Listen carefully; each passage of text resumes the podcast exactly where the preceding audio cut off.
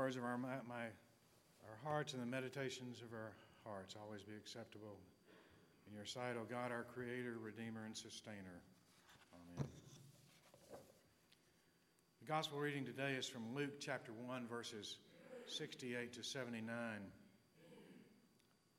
Blessed be the Lord God of Israel, for he has looked down favorably on his people and redeemed them. He has raised up a mighty Savior for us in the house of his servant David, as he spoke through the mouth of his holy prophets from of old, that we would be saved from our enemies and from the hand of all who hate us. Thus he has shown the mercy promised to our ancestors and has remembered his holy covenant, the oath that he swore to our ancestor Abraham, to grant us that we, being rescued from the hands of our enemies, might serve him without fear in holiness and righteousness before him all of our days. And you, child, will be called the prophet of the Most High, for you will go before the Lord to prepare his ways, to give knowledge of salvation to his people by the forgiveness of their sins.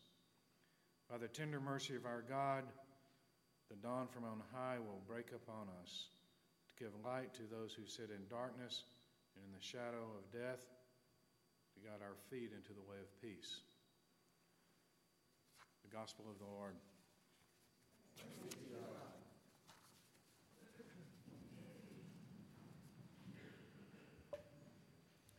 Well, first of all, I need to correct Bob because uh, he spoke way too kindly of me. we go way back to that early time when I first came back to Waco to practice medicine, and I was just having an insatiable curiosity about some things in my life and some readings I'd been doing.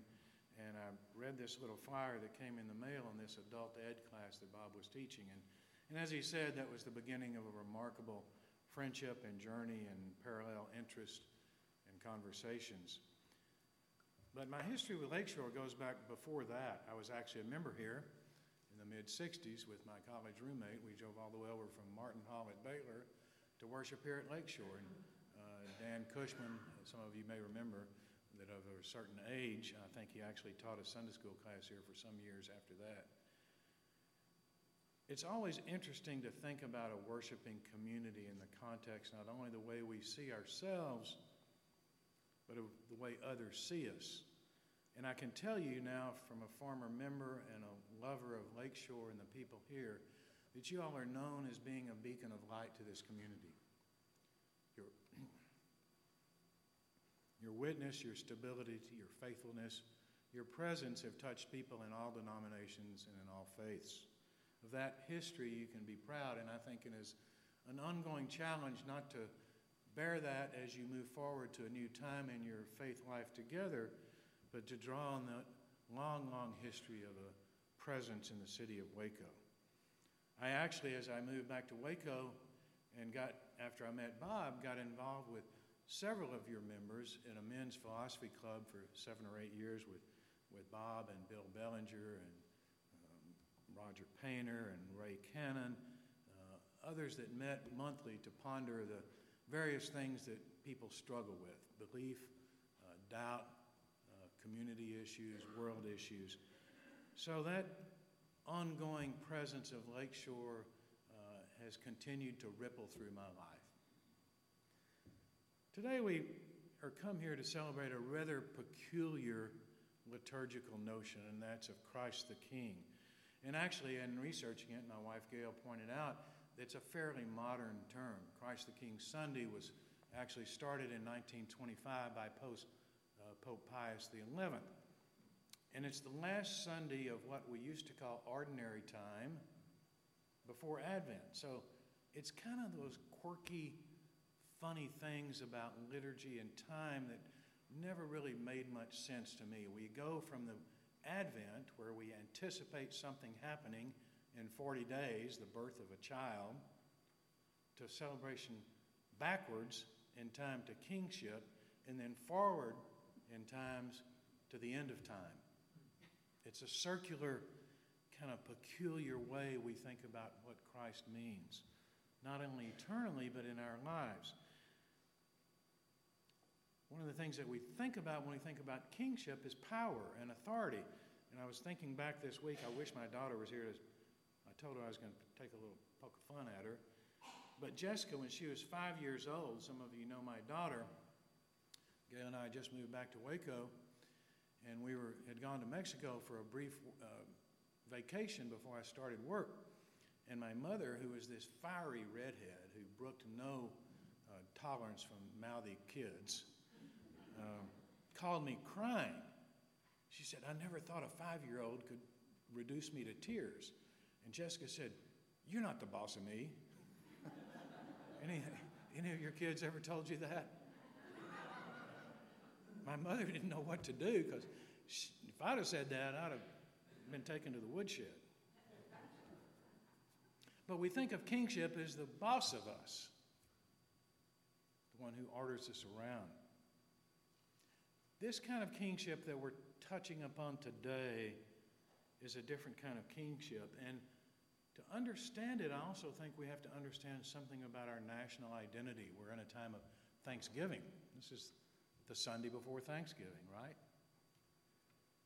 This kind of kingship is not about authority, but yet we Americans have been raised in this notion of rugged individualism. We're seduced by our cultural myths to think that we are the kings. We're the author of our own fate, the captain of our ship, the master of our soul. We've bought into this notion that we don't need any authority figure. We push back against the notion of kingship based on our national trajectory. So the notion of kingship doesn't really set well with us. Never has, and it never will. We see that play out in our cultural discussions today. We take the American story of rugged individualism and autonomy, and it becomes an altar to a form of, I think, idolatry. The biblical story of kingship is very different. To really understand it, we have to step back to the Old Testament story of what the kingdom of Israel was struggling with as it was served, as it was trying to establish its identity surrounded by other kings. The biblical story of kingship takes the notion of contracts and turns it into a covenant. A contract is simply something that defines us in relationship to somebody else. It's a legal terminology used by Babylonian kings that the king had a contractual set of obligations to enter upon. In the story of Moses at Mount Sinai, and later of David, and later of Jesse, and later of Jesus, changed that notion of contractual obligations to a sense of covenant, which embodies a set of mutual sharing, common journey, of common hopes, of common dreams, common obligations.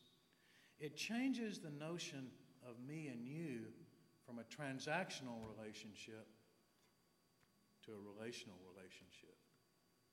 So our transactional promises become a set of relational obligations. That's a profound distinction because it, it means that we enter into something that's fluid and organic not set in stone. It evolves, it has a history, it has the ability to grow and nurture and feed each other.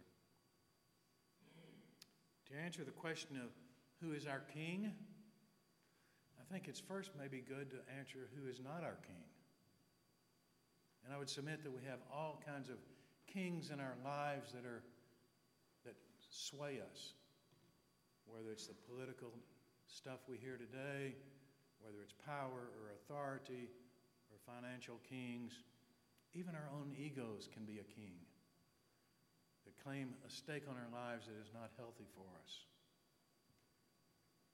I invited a man named Will Spong, one a great mentor, friend of mine, to a retreat I had at Baylor 20 or so years ago for the Medical Humanities program. And as unusual in some of these retreats like this, students get very upfront about issues that they're concerned about, and particularly for a lot of students, the issue is what I would call salvation anxiety. In medicine, what does it mean to have a dying patient who's not a Christian? Baylor students worry about stuff like that. pre med students worry about it. And Will, in his gentle way, he had a big white beard. He looked kind of like Amos, the way I envisioned Amos. And he would say, You know, God is God, and you're not. Let God be God. That brings the question is how do we view this Christ King? And I think there's two options I'd like to give to you. And being a good Anglican, I'm going to focus in on the middle way. The first is that of a, of a watchmaker of Aristotle. God is the God who created the world and set it free to go on about its ways. The evolutionary God, the Big Bang theory that whatever God was may or may not have existed before the Big Bang, but the universe is set in stone and is going to proceed in its way with no interference. That's okay. Pretty distant, doesn't sound very loving or gracious. But the other extreme is to view God as the bluebird who sits in my shoulder telling me everything's hunky dory. You know, the song from Uncle Remus, zippity doo dah. God is the God who sits, bluebird who sits on my shoulder and gives me a parking place when I'm too tired to walk very far. The God who micromanages our lives, picks out our spouses, gets me the right job, promises me fiduciary wealth. That doesn't appeal to me. This God that Christ has come to teach us something about is what Teilhard of Chardin called the omega point. Not only the beginning and the end, not only the alpha and omega, but the Christ who is in the world today, in the midst of our messiness and our brokenness and our sins hopes and our dreams. He is the faithful God who is there with us through all of that. You see, this all gets back, I think, eventually to some of the things that Bob and I have talked about in this notion of theodicy. If God is God and if God is all powerful and is all good, why is there so much suffering and pain in the world? Can't God do something about that?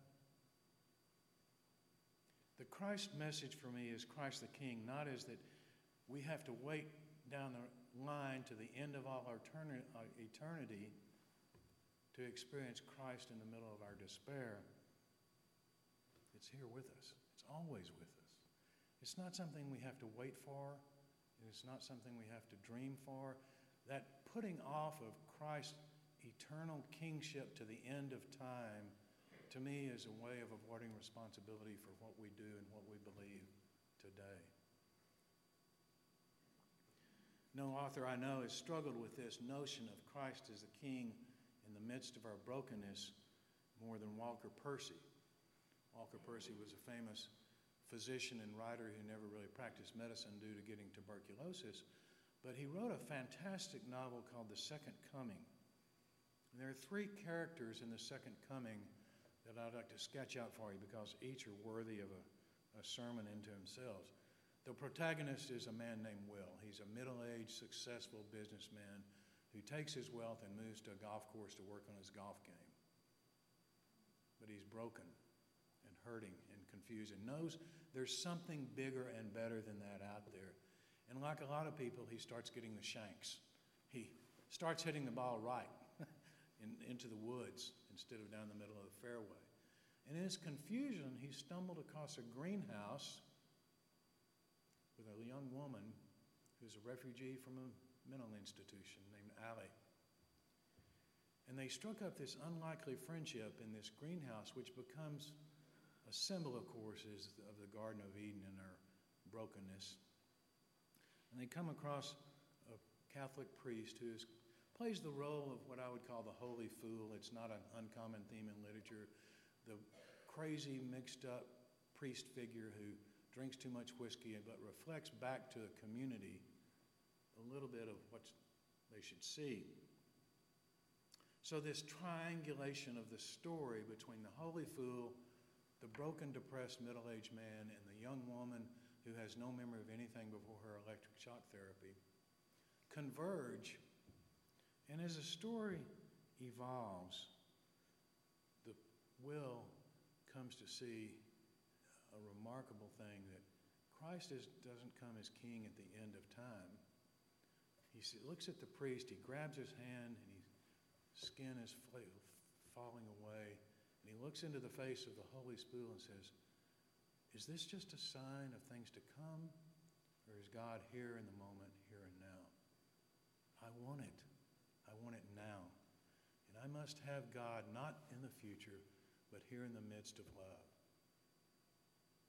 And that's finally what the Christ event is talking about. That's what our kingship is talking about. Not, not something that may happen 100 billion years from now at the end of biological time, but time in the here and now where Christ lives. I had an incident a year or so ago, and I wasn't going to tell this, but I think I'm going to. I was hospitalized for the first time in my life. I told my doctor, it's the first time I've ever spent the night in the hospital that I wasn't working. Uh, I developed septic shock. I got through it pretty good, and I didn't realize how serious it was until the day I was sent home. And the doctor told me, he said, You know, you had a 70% chance of dying. I said, Why didn't you tell me that? I might have done something different. But since that day, I've struggled with the notion of the divine presence in the here and now. It seemed a far off possibility that I needed a mental refresher course on. I needed to be touched again and said, right here, right now, Mike, pay attention. I was going fishing one day this summer. I fish in Colorado. I'm a part time fly fishing guide. And I was driving upriver. It's a 13 mile stretch of a road. Beautiful river. I've driven it a thousand times. And my, I was daydreaming. I was wondering what was going to be rising, what bug to on, what the trout were going to be like, were there anybody in my favorite spot? The thing fishermen think about the worst. And I don't know how to describe this except because I think words are not adequate. At about two and a half miles upriver, the light changed, and I drove for two miles through a tunnel of holiness. I saw a river that I'd never seen before, even though I'd seen it 25,000 times. I saw light in a way I'd never seen it before. I saw leaves in a way I'd never seen it before. And I knew then the kingship of God is in the here and now. It was a holy presence of the divinity in the midst of the world. It reminded me so much of the famous phrase from of Norwich, who took a hazelnut in her hand and said, What is this? And he, let me read it to you. And he showed me a little thing lying in the palm of my hand, as it seemed. And it was as round as any ball, and I looked upon it with the eye of my understanding, and I thought, What may this be? And the answer was, It is all that is made. I marveled at how it might last, for I thought it might suddenly have fallen to nothing for its smallness. And I was answered in my understanding, It lasts and ever shall be because God loves it. And so have all things, beginning by the love of God. And in this little thing, I saw three properties. The first is that God made it, the second is that God loves it. And the third is that God keeps it. That's the mystery of Christ the King. Not a distant hope for the future. It's God breaking into the world in the here and now in communities like Lakeshore who love each other and love the world.